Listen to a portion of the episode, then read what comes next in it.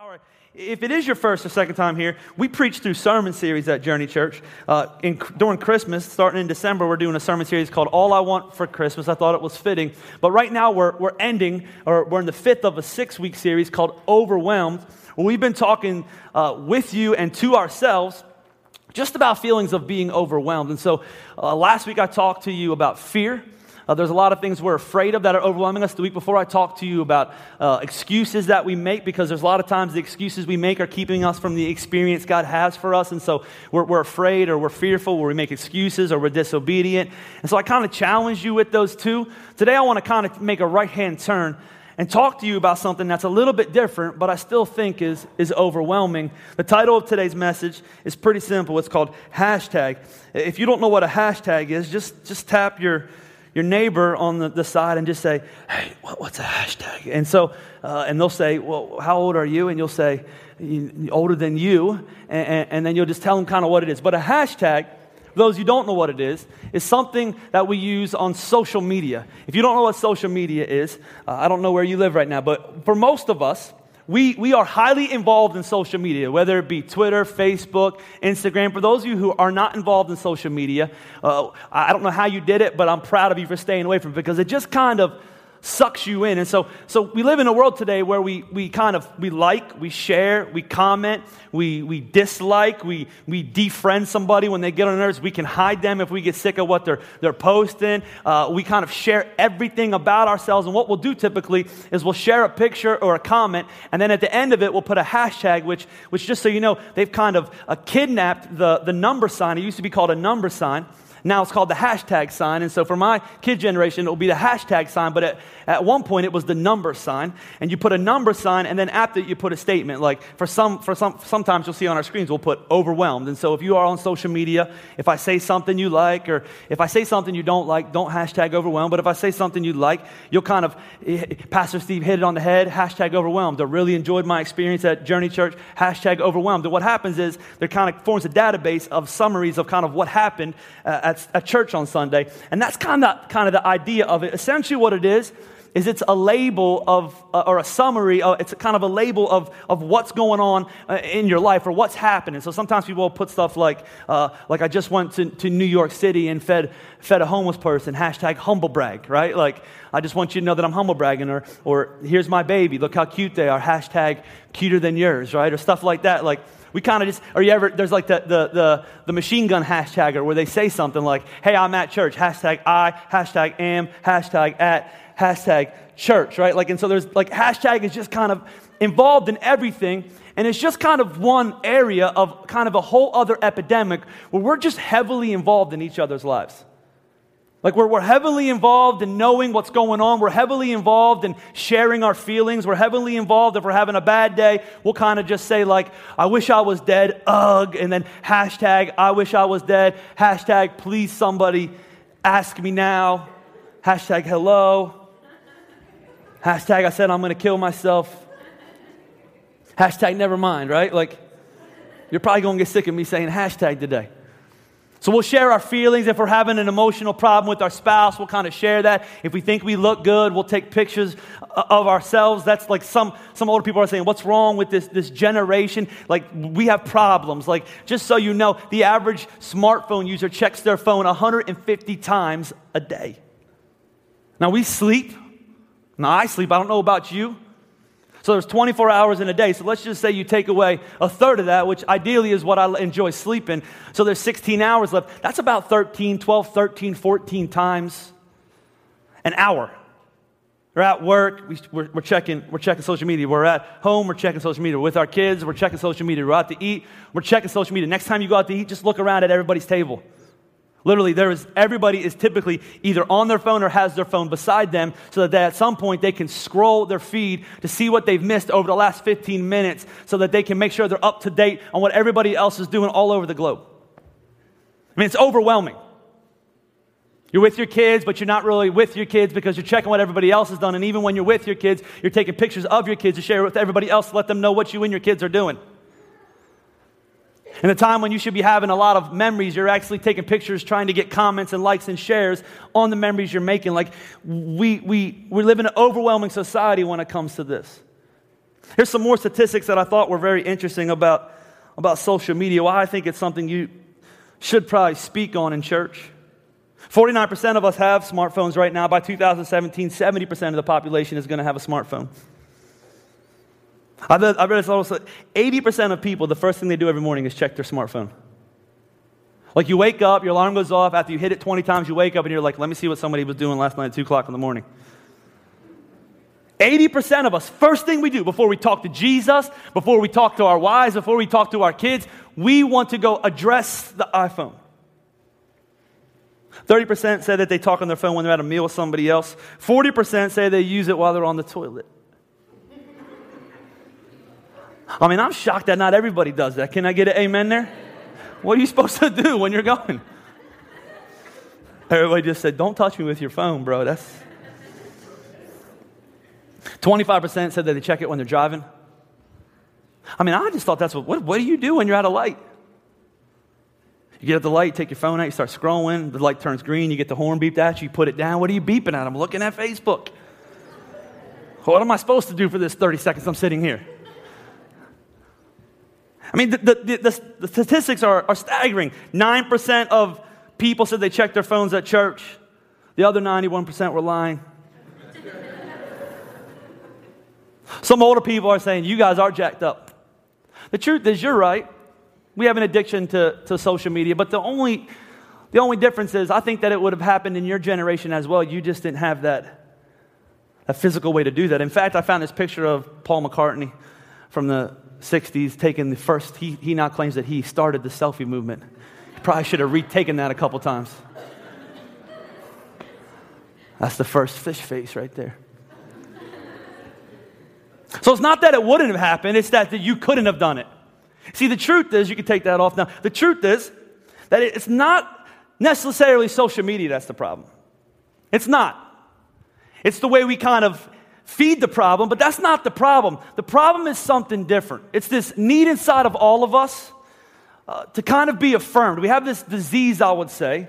It's what I would call the disease of the need for affirmation, the, the, the, disease of the need for confirmation, the, the disease for the need of congratulations. You get where I'm going? We, we have a disease where, where we, we need from other people. I was talking to, to my staff this week, and I said, What would be a good illustration of kind of what we're, we're going through as a world? And so somebody said that he saw a vine, which is another form of social media, where they talked about how we're all kind of fishing so naturally, I didn't have any fishing equipment.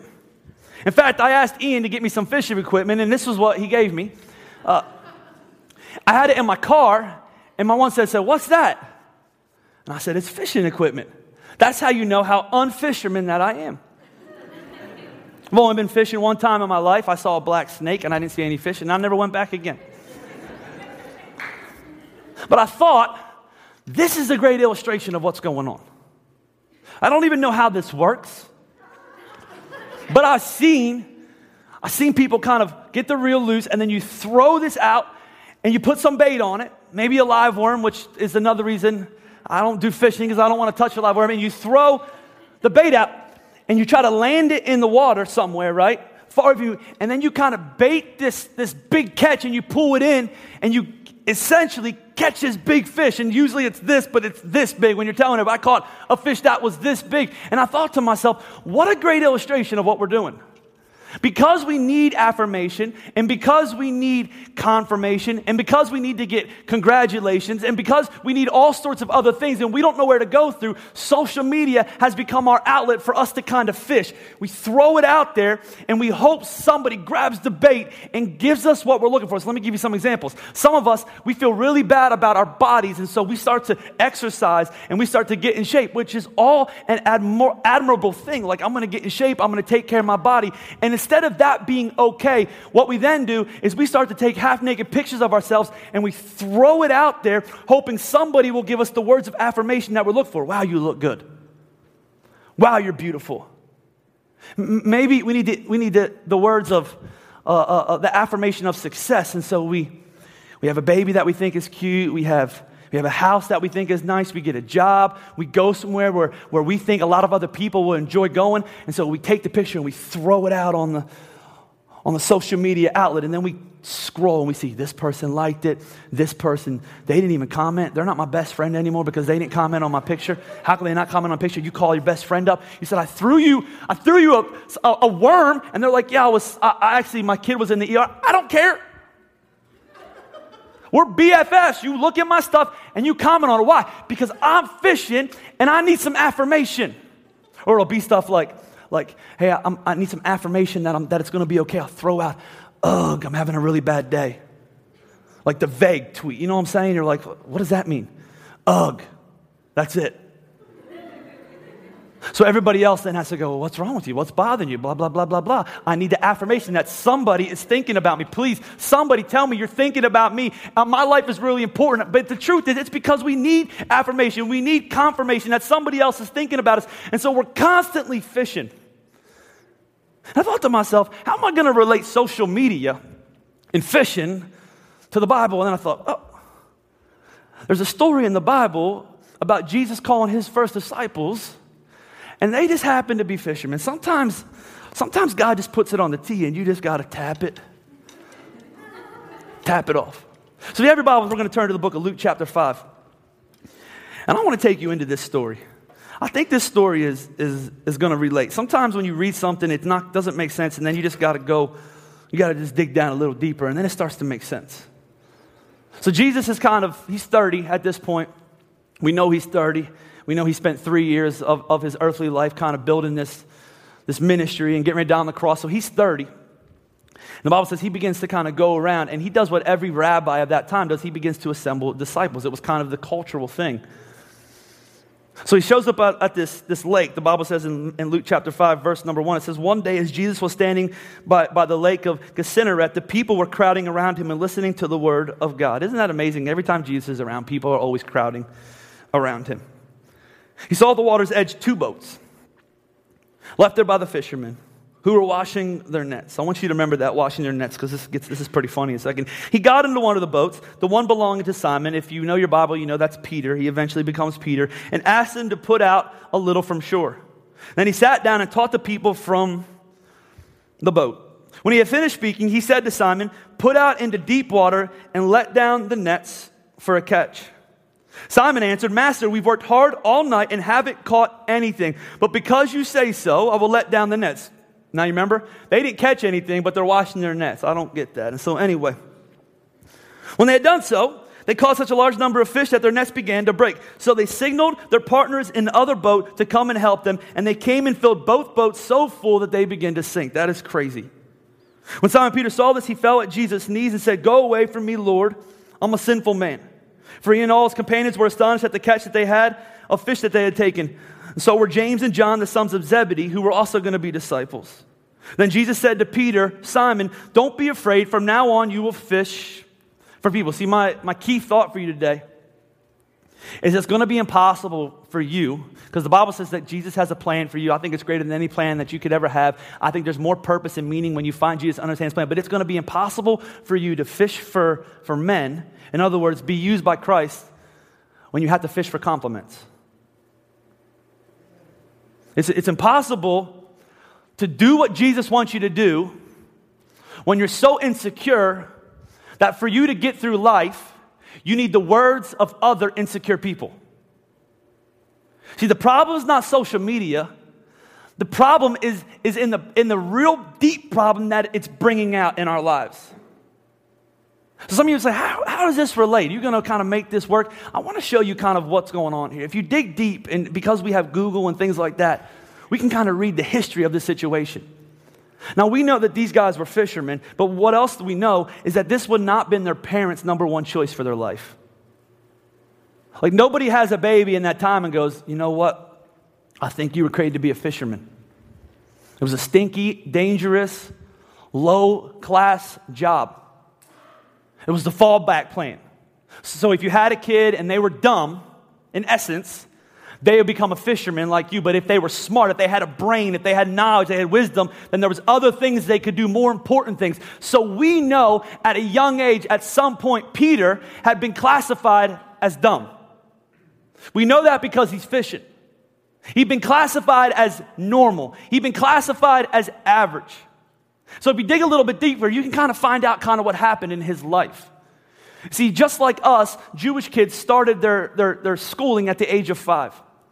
In fact, they had three different levels of schooling. The first one was called Bet Sefer, and I'm not sure if that's how you say it, but that's how I'm going to say it today.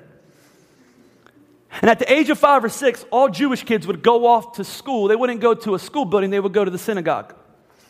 I want you to imagine with me a little five or six year old going to the synagogue and sitting under the most esteemed man in the village. It was quite the honor. One of the very first lessons that this rabbi, this esteemed man, would teach these five and six year olds is he would take a dab of honey and he would place it on their lips, teaching them the psalm that the word of God is like honey to your very essence, to your lips, to your soul. Every day before he would teach, he would put a dab of honey on their tongue and he was teaching them and instilling them how important the Word of God is. And from the age of 5 to 12, they would sit under this rabbi and they would learn the first five books of the Bible. I don't know if you've ever read the Bible. But there's some stuff in there that I don't know if I could memorize one page of Genesis, Exodus, Leviticus, Numbers, Deuteronomy. Leviticus is hard enough just to read. At the, by the age of 12, good Jewish boys would have Genesis, Exodus, Leviticus, Numbers, and Deuteronomy. And then they would have what we know as a bar mitzvah to celebrate them being adult. And it would be at that moment that there would be a crossroads. Many of them, they would kind of go back home, and, and the, the, the, the definition and identity, identity would be you're just normal. You did a good job memorizing the first five books of the Bible, but that's all there is for you. Go home and become a fisherman. Most theologians believe none of Jesus' disciples got past this level of education. That should be encouraging. It's encouraging to me looking at my GPA. People have asked me, Are you going to go back and get your master's? I said, I can't. And they say, Why? Are you too busy? I said, No, they won't let me in. You think I'm playing? I'm not.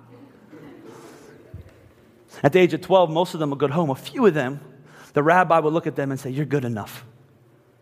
So you can see how these identity problems were starting to come. And so, from the age of 12 to 15, the best of the best would sit under the rabbi and they would learn the remainder of the Old Testament all the other books. When they turned 15, the best of the best of the best, the rabbi would look at them and they would say, You're good enough to follow me. The rest of you, go home and be normal. The best of the best of the best would hear the words, Follow me. And that's what they were saying is you can do what I do. You can be what I am. You can eat what I eat. You can you can talk like I talk. You can follow in my footsteps. You can carry the yoke that I want to place on you. You can carry the burden. Do you see all the wording Jesus says in the Bible when he says, Come follow me to Peter? Like, this is crazy that he would say, Follow me to Peter because he had heard you can't follow me at some point. When he says that my yoke is easy, my burden is like, it was all wording of rabbi as rabbi would, rabbis would place impossible burdens on, on kids and basically kill them under the pressure to send them back to make them normal.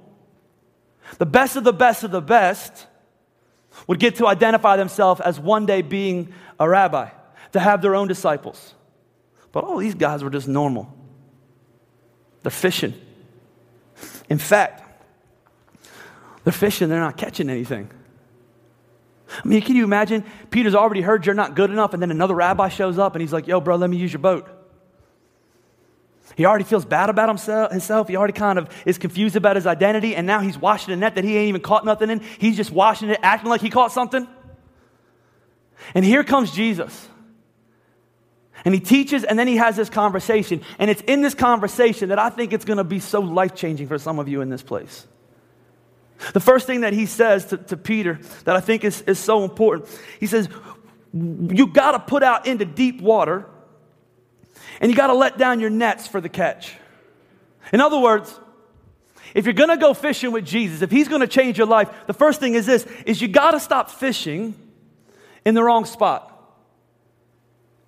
You got to stop looking in the wrong spot. You see, I think what social media has taught us is we are people that need affirmation, but we have no idea where to go. I read, a, I read an article that said the more that you look at Facebook, the more unhappy you become. I don't know if you've ever been there. You're like in your sweatpants. This is Saturday. So you do what people on Saturdays do, normal Americans. You're at home in your sweatpants, you haven't brushed your teeth. It's four o'clock. All three of your little boys have not taking a shower and in their sweatpants, and you're kind of sitting there and you're watching a Christmas movie, and, and your house looks like a tornado because your kids have been everywhere, and you've finally given up until they go to bed. And you get on Facebook, and one of your friends is in New York at Times Square with the President of the United States pointing at him. or, or they're out at the, at the, at, at, at the Franklin Institute or the Please Touch Museum or something like that, and, and they're kind of with their kids, and you're like, I'm the worst parent ever. I'm doing nothing. Or you're at home and you're just kind of with your wife and you're just hanging out and your marriage is kind of stable. And then you get on and you see that your best friends or your neighbors or your family, they're in Cancun for the 16th time this year.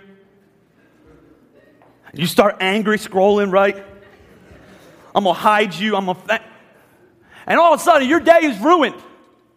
You're miserable, you're angry, your life stinks, you're a loser, you're all these things because you just looked at social media because we invest a lot of what we're worth in value and what people are saying about us. We're fishing, we need affirmation, we need confirmation, we need somebody to congratulate us, we need all of these things. And Jesus comes to Peter. And He says, Look, I know, I get it. I know where you're at. I know what you've heard about yourself. I know what your identity is. You're a fisherman, and you ain't even catching no fish, bro. I know a rabbi told you when you were 12 years old, you're not good enough. Go home and be a fisherman. I get all that, but we got to go out and fish in deeper waters. See, I would describe our life like, like this to you. I don't know if you've ever been to the, the public pool. I went to the Boyertown public pool when I was a kid. There was, a, there was a, a, normal end, and then there was a deep end. And, and, and, sometimes you watch movies and they have the high dive. There was a high dive like that. They took the high dive out because the kids today are too too much of, of sissies, but there was a high dive. Uh, you remember when we were kids, there was like a high dive, and you went out there, and it was like, I'm about to jump in the Niagara Falls, and then you, you got stuck up there maybe one time, and then the lifeguard, that girl, had to come get you. I'm just saying that might have happened and take you down. And so, so I tend to stay in the, in the, in the normal and the shallow end. Every once in a while, before I got wise, I would get out of the pool and I would go up the hill at the Boyertown pool, and they had this little, this baby pool there. And somebody asked me one time, I was seven, eight, nine years old, they're like, why do you like that baby pool? And I was like, because it's so warm. the sun hits it, it's like foot, two foot and a half deep. I sit there, the sun hits it, and it's all stuff. And they said, they said, that's not, that's not the sun, that's pee pee. You remember that conversation? You're like, whoa, whoa, whoa, whoa, whoa, whoa, whoa. And you never go back in the, the kiddie pool again. And I think maybe you need to understand that about your life right now. You're thrown out into the shallow waters and you're kind of getting the compliments and you're getting the likes and you're having to kind of sacrifice and flaunt yourself and do all these things. You're on Facebook, you're getting more overwhelmed. And Jesus is saying to you, you're, you're, you're throwing out your rod in the, in the pee pee water. You're, you're throwing out your rod. It, it feels warm for a second, but you don't understand what you're sacrificing right now. You're sacrificing health. Like, I don't care how much chlorine you put in the pool, that's still pee. And so, anyway, I'm just saying. Like, get that image. You're throwing out and you're playing in the shallow water. And I get it because we were created to need somebody's words over our life. That's why powerful words that have been spoken in your life have impacted you in such a profound way. That's why somebody in, in, in, a, in one of your friends right now can tell you, you're doing a great job, and you start crying. That's why you can sit in a staff meeting with a lady from Texas who's taking you through staff meeting stuff and you're all talking and with the grown a group of grown men and she can say say nice things to each other and you say nice things to each other and everybody's crying by the end of it like that's why because we need words the problem is is when you base your your life off the words of other people you are defining yourself by people who have a hard time defining themselves so you're having a broken person trying to complete another broken person, and one broken person with another broken person doesn't make one whole person. That makes a freak. See, you need the words, but you have to go deeper. I get it. You ever read that book, Are You My Mom by Dr. Seuss? Deep theology right there. Are you my mom? Are you my mom? Is this tractor my mom? You laugh, but I think we do that. Or, would you affirm me, please? Would you affirm me? Would you tell me I'm pretty? Would you tell me I'm this? I need your words. Would you tell me I'm successful? Would you tell me that I'm valuable? Would somebody tell me, and the whole time God's going, I- will tell you? If you come out into the deeper waters, in the book of Hebrews, it says that He is an anchor to our soul, which means when the Word of God comes in your life, it goes all the way down into the very depths of who you are and it's implanted. And listen, when there's an anchor there, no matter what comes your way, no matter what waves are crashing, no matter who's leaving you, no matter who's criticizing you, no matter who's talking bad about you, He's an anchor for your soul. Some of you give yourself too much power to other people and it's destroying you. Here's how you know you're having a struggle with that. Here's some things that people pleasers do because I think the fastest way for you to be overwhelmed with who you are, your identity, is to be consumed with what other individuals are saying about you. Here's how you know you're doing that you're obsessed about what others think. Throw something out, put a family picture out, put a picture of your kid out, put a picture of your anniversary out, put a picture of your your drink out, put a picture of your face out, put a picture of your lips out, put a picture of whatever else you're going to regret putting a picture of out later. And then you get on your phone, and literally 150 times later that day, what'd she say about me? She said, What? You put it away, a couple minutes later, take it back out. You got a little kid running around who you've taken a picture of so you can show everybody, but you can't even talk to that little kid because you're so worried about the comments that people are making about that little kid. You are obsessed with what other people say about you. There's another thing I think that you are often overly sensitive. You compromise your values. I wonder how many people in this church, at the altar of not knowing who they are, are compromising their values. How many pictures we put up that later on we're going to go, why did I? How many angry comments that I put up that I'm going to later on go, why did I even put that? Like, what was I even thinking? I wonder why more Christians that are really Christians, that are sold out for Christ, are not given the public platform that God has given to them to glorify Him instead of themselves. I wonder why more of what I see on Facebook from our church, I can only talk about our church, it's not about what Jesus is doing in their life, it's about what you're doing with your life. I think it's because I think it's because many of you haven't arrived at the understanding that his words are an anchor to your soul. And Jesus was clear you got to go out into deeper waters. The next thing that happens that I think is, is true is, is you got to stop defining your technique today. Simon answered him, Watch this, Master, we've worked hard all night. We haven't caught anything. In other words, he's ticked off at Jesus right now. Like Simon is the only person in the Bible who consistently got angry at Jesus. And the weird thing is, he abandoned Jesus, he turned his back on Jesus, and then Jesus still used him to preach one of the most powerful messages this world has ever known, and 3,000 people get saved. We don't deserve the love of Christ. He gets mad at Jesus from the moment he meets him. And he goes, Master, I have worked hard all night long. In other words, I'm going to defend my technique. You're a rabbi. You stay in the church. I'm a fisherman. This is all I've been able to do. I know I haven't caught any fish, and I know I'm not, I don't have that big catch, but I've worked hard all night long. Jesus, leave me alone. See, my biggest fear today is some of you are going to let this go right over your head. It always happens in church. People are just be like, he's really talking to someone today. It ain't me, though. And you're going to walk out of here and you're going to get in your thing and it's, you're going to say it's, it's cold and you're going to show your face on Instagram because it was cold and your lips are a little bit blue and you're going to show everybody what you're doing. And I know the pastor said don't do this, but, but I need people to know it's cold and maybe think I look good. I'm just saying. I mean, it never stops. We'll defend our technique. I'm just trying to encourage people. Look, I know I'm taking pictures. I shouldn't be taking pictures of myself. I know I'm showing stuff in the mirror I shouldn't be showing. I know I'm taking pictures of my body that I shouldn't be showing. But I just need to encourage people. I need to, I've lost 26.16 pounds. That's a pound, just so you know. It's 27 pounds. and I need to encourage people. My question is always like, why don't you send them a private message? Why don't you send them a Bible verse? That says that exercise is productive, but what's even more productive is being close to Jesus. You see, at some point, you got to stop defending your technique. At some point, you got to come to Jesus and say, you know what? I am being like this. I do value other people's words too much. I do feel insecure. I do need affirmation from other people. I do look to other people instead of you. I am cheapening your words. Like your words that say, I'm a brand new creation. Your words that say, I'm fearfully and wonderfully made. Your words that say that you have a purpose and a plan for me. I know the plans, plans to prosper and not harm. All those words, I know they're powerful, but I'm going to cheapen them because I need other people's words as well. And he defends his technique. I know I haven't caught anything. Some of you are going to say that. I know I don't feel good about myself. And I know I kind of always need confirmation, affirmation, congratulations. But Jesus, you don't understand how tough my life is. And he's saying, Really? I went to the cross for you. I died in your place.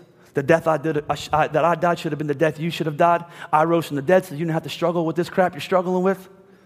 And you're going to cheapen my love, my mercy, and my grace, telling me that you have to do and I don't understand it. Jesus understands everything.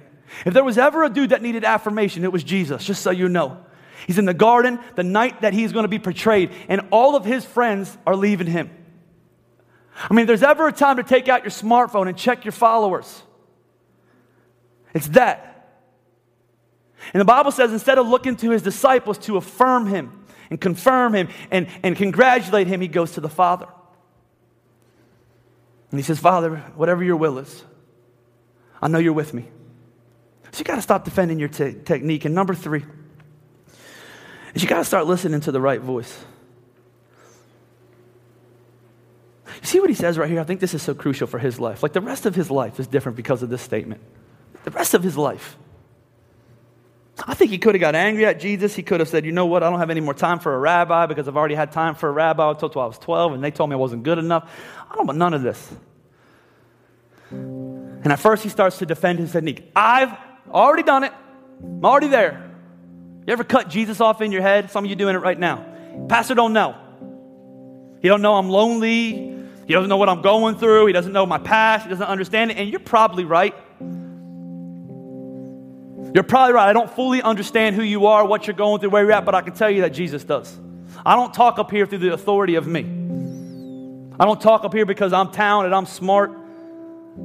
I barely made it through college. I talk under the authority of Jesus. He's so good to me, and I know how good He wants to be to you. And so, in this moment, I think Peter has to make a decision. And the words are pretty clear. He says, But because you say so, he's talking to Jesus, I'm to let down my nets. I get it. I know what I've been told. I don't know why you're here.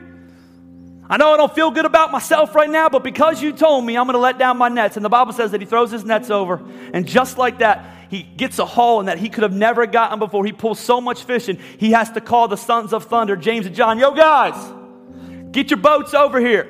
We got fish to get in. They put these fish in their boat, and the boats begin to sink under the pressure of the catch. As I was thinking about this, I, I thought, who really caught who right here? Did Peter the fisherman catch the fish? Or the fish catching Peter? And his boat begins to sink, and he's freaking out, I think, and he's going, Who is this God, Jesus? And immediately, because when you're in the presence of Jesus, you automatically recognize you don't deserve Jesus. Like if you have a hard time worshiping Jesus and getting in the presence of Jesus, it's probably because you think you deserve him. You know you're broken. You know you're just a fisherman. You know you need all these things that you can never find. And all of a sudden, he catches these fish, and the weight of this catch is sinking his ship. And he goes and he begins to say, I'm a sinful man. And Jesus says this to him He says, Listen, I know what you've been told. I know how you've been defined. I know where you thought you were going to find success. But we're not fishing for fish anymore. From now on, you're going to come with me. We're going to change this world. We're going to fish for men. In other words, until you stop looking for affirmation and confirmation that you're good enough and getting congratulations and whatever other Asians that you need, you can't come fishing with me. But if you figure out that I love you, often we'll say this to people in church, and I think it's a mistake and it's only a half true. I'll say, today, you need to follow Jesus. Today, you need to accept Jesus. Today, you need to be part of Him. And the truth is, it's half true. You need to follow Jesus, but today, you're already accepted. You're already accepted. He died for you 2,000 years ago, for your past, your present, and your future. Your job is to reach your arms out just like a little toddler does. But the truth is that when my toddler reaches out to me, most of the time it's because I'm already reaching out to him. And your job is just to run to the loving arms of a father. And the rest of Peter's life has changed. The rest of his existence, the rest of his eternity is changed because he no longer needs to be successful in the world's eyes. He no longer needs to be affirmed. He's not hearing from his past who he was, but he's being guided into his future by who he is in Christ. There's a new life for you today. You don't need the words of other people, you need the words of God. The words of God will be anchored to your very soul. So no matter what comes your way, no matter who abandons you, no matter who speaks down on you, if it contradicts the word of God, it's not true because His word, His spirit, His soul, His hope, His love, His grace is an anchor to your soul. And when that happens, you can stop fishing for compliments and fishing for worth. And you can go with Jesus on the greatest ride of your life where you can begin to fish for people, to be used by Him in an immeasurably more way than you could ever ask, dream, or imagine. Would you stand with me all over this house at our Plymouth Meeting campus and in Limerick? Would you bow your heads and would you close your eyes with me? I think there's probably a lot of people in this room at both of our other locations watching online. If you're, if you're watching online, would you just close your eyes right where you're at with me? If you're in your house with a sick kid, we're praying he gets well or she gets well quick, but would you just stop what you're doing right now? Would you just close your eyes and would you allow the Holy Spirit to just begin to speak? If you're in this place listening to my voice, as Pastor John and Pastor Jordan are standing up at our other locations, would you just be, begin to pray and open up your, your very essence of who you are, your spirit to Jesus? Just pray, would you give me eyes, Jesus, for maybe what I can't see?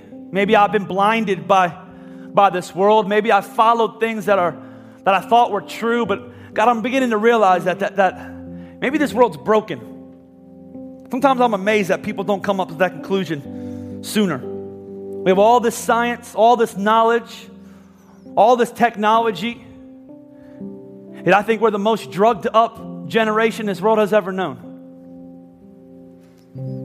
We have more pain, more sorrow, even though we're smarter than we've ever been. And the truth is, because what you're looking for and what you need is not found in any answer that this world can give you. It's found in Jesus. He can be your hope. He can be a love that you've never had. He can be the forgiveness when He died on the cross for your sins. He was dying so that the forgiveness of your sins could be whole, past, present, and future. Not only that, His forgiveness was going to give you the power to forgive those that have hurt you so you won't be defined by what they've said, done to you. It's Jesus.